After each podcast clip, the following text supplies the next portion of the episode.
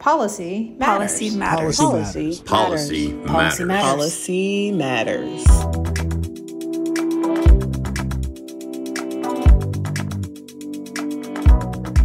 Welcome to ASRM Policy Matters. I am Jeffrey Hayes, your host for this episode.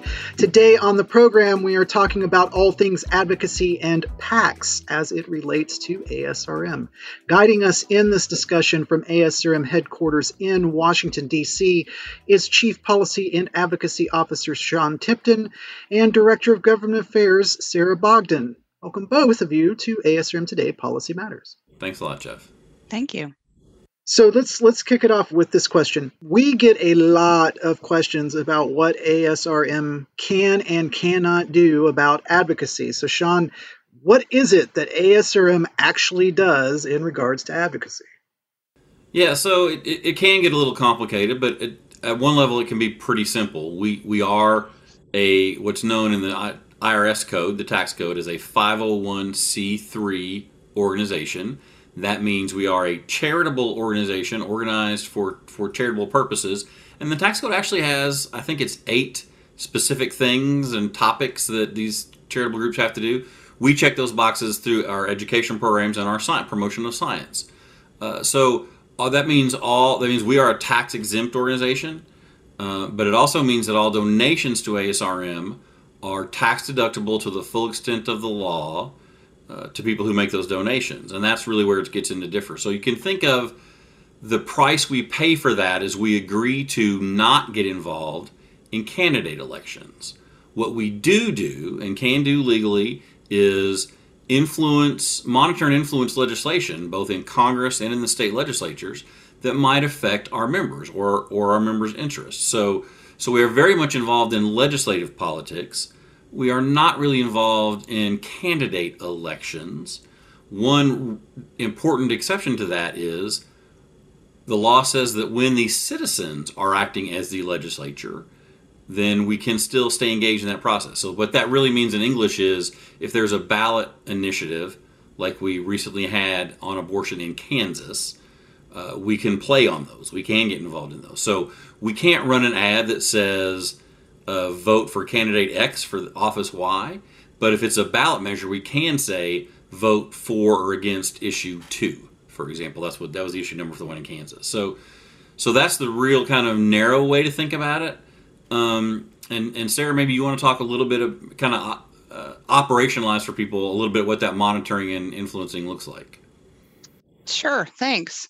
So what we do is monitor state and federal legislation and regulations in both the state and federal. And we monitor and then we, of course, um, communicate to state houses, state law, all, all the lawmakers above and beyond um, about what we think would work or doesn't work, what would be positive, what would be negative. And a lot of that falls under sort of an education sort of umbrella. Um, and so that's why we're able to do so, because it falls under educating lawmakers about these issues and then what impact it would have on our members and the patients that they care for. Right. So we have full time staff. Uh, Sarah and I are two of the three full time government affairs staff that ASRM have. Uh, and we we not only pay attention to what legislation gets introduced, we often try to uh, instigate some of that if we want to see something positive. Sometimes we will hear about something we don't like and we will try to stop it from even get, getting introduced. Um, we work really closely with a lot of like minded organizations. Uh, so, our friends at the College of OB, OBGYNs, at the American Medical Association, at Resolve, lots of groups where we, we work, try to work together so that we're more effective and more efficient. Uh, and sometimes we will hire independent lobbying firms in our case, because we do have three full time staff members in Washington, that most often takes place in state capitals where we don't have people on the ground. Uh, and, and we can spend our money that way as well. Again, part of the regulation around being a 501c3, uh, we choose to, to, to do a, essentially take an option where uh, there is a cap on our total expenditures for lobbying that's based on our total budget so it can't exceed a certain dollar amount. We have never run into danger of running up against that cap, largely because the IRS code defines lobbying in a very narrow way. It is very specific. If we are not asking uh, Senator X to vote yes or no on bill number one, two, three, it's not lobbying. So if we're just kind of talking, if we're, as Sarah alluded to, we do a lot of educating, so a lot of explaining as to what's going on. If it's not specifically asking for a specific vote on a specific bill, it doesn't count as lobbying according to the IRS definition. This, by the way, gets a little confusing because there is another federal law that requires Sarah and I and our, and our colleagues to register officially as lobbyists, and we have to report on what we're lobbying on. That definition of lobbying is a little more inclusive. Um, so, ironically enough, the federal code has two different definitions of what constitutes lobbying that we have to pay attention to. So with this too, I, I want to transition with the uh, with this conversation about lob, the you know what lobbying is. Uh, uh, what what then is is a PAC, and you know does ASRM even have one?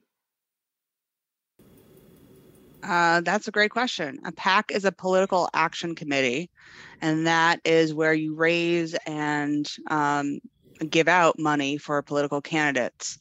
So, which is great. I worked on one for six years. Um, it is an, awesome advocacy tool, but it is just a tool in the toolbox for lobbying. So I thought I might sort of talk a little bit about what PACs do and what PACs sort of don't. So as I said, they're they're just a tool in the toolbox. Ultimately, what you really want is a relationship with a lawmaker. And so a relationship with a lawmaker can be supplemented and and helped with a PAC, but it doesn't always work that way. And a relationship with a lawmaker, of course, doesn't always mean that you're directly influencing a particular vote on a particular piece of legislation. It's a relationship, just like you have a relationship with everybody else. Um, you know, family members don't always vote the way you want to vote, as I'm sure everyone has a few uncles in their in their boxes in their families. Um, it's the same thing with lawmakers. So a relationship is a good thing, and doing multiple different contacts with that lawmaker. One of those ways is to do an event and to give money towards an election further through a PAC. But that's not just that's just only one tool. Folks often think that PAC events are sort of the room where it happens to sort of borrow Hamilton, um, but that is actually a very, very rare occurrence. The sausage making of legislation happens within closed doors of Capitol Hill and in state houses. And so PACs and PAC events can be great for gathering information, figuring out priorities, learning what leadership are telling members. But ultimately, PACs give access to lawmakers, but turning that access into actionable items takes more than just giving money or going to one event. It takes a series of relationship building events. And or Sarah says, PACs are useful to uh, at two levels. One is you they do get you some access to elected officials. I think it's important to note they don't guarantee you they're going to support exactly what you want them to do every time. Uh, they do. They can't. Obviously, you know, you're raising money for their elections, so in that way, you're playing a direct role in trying to influence who those members are who are making those decisions. So that's a piece of it as well. So they, they can be effective. I think for ASRM, um, you know, there's a couple reasons we haven't gone down that road. Um, you know, there are 7,000 state legislators in this country and obviously 535 uh, members of Congress. So to have a meaningful impact, you have to have a fair amount of money. Uh, we have opted not to try to pursue that. We we obviously raise money for our members to do different things, um, but we would rather see that money go to things like our research institute, our educational programs, our Center for Policy and Leadership. So we have not opted to. Number one, we have to reorganize uh, according to the tax code. We'd have to have to reincorporate in some other way and probably have two parallel organizations, which is a very common model. Uh, and then we'd have to do a lot of aggressive fundraising and spend a lot of time doing that. And like I say, we, we sort of have prioritized other things. You know, the ASRM leadership has is pretty comfortable with making it clear that we are primarily an education and scientific organization. Yes, we care about policy. Our members need our advocacy, uh, and we do that. But that is not the main focus of the organization, and we don't think it's going to become that. So. Uh, we think we are fairly uh, effective without that particular tool. We have other tools that we use, uh, in particular, our, you know, our, our members' information and, and, the expertise that our members can provide on these important issues.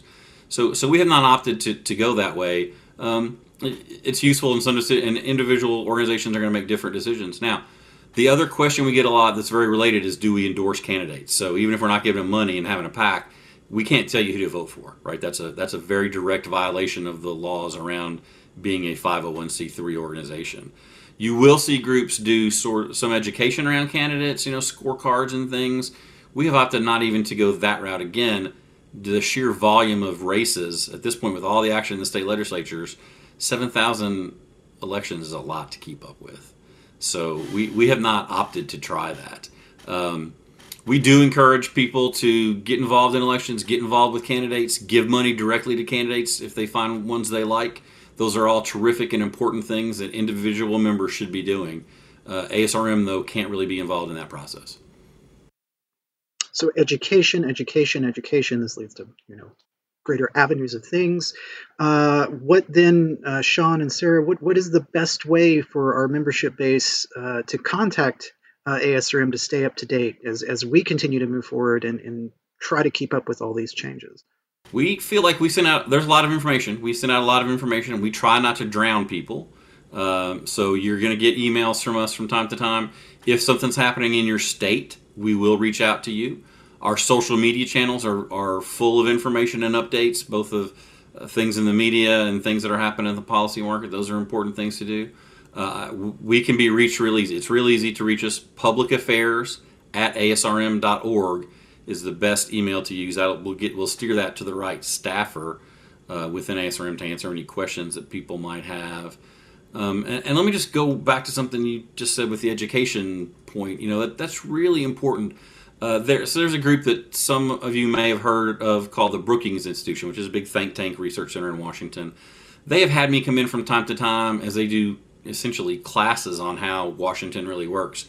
And it's interesting because they often pair me up with a lobbyist for a big corporation. So I've, I've been on the panel with lobbyists for the Chamber of Commerce, with lobbyists for General Motors, with lobbyists for uh, ExxonMobil.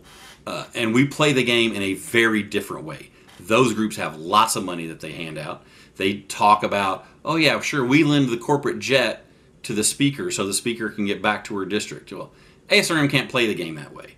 We have essentially one asset, and that is our members and their patients have a legitimate need, and we have the ability to educate policymakers as to what those needs are and how the policy process can help or hurt those needs. So we talk to them to say patients need access to infertility care. So you should help us by making it a legal mandate that employers include that in their health plan. Right? We our members need the ability to to research these challenging puzzles to, in order to improve treatments in reproductive care.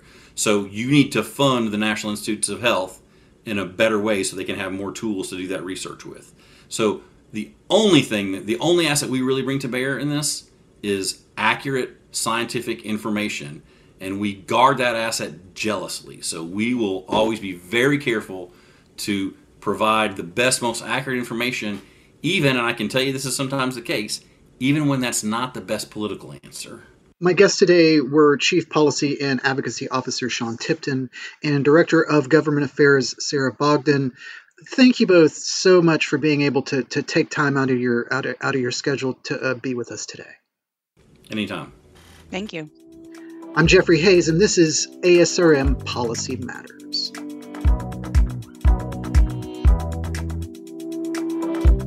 The information and opinions expressed in this podcast do not necessarily reflect those of ASRM and its affiliates. These are provided as a source of general information and are not a substitute for consultation with a physician.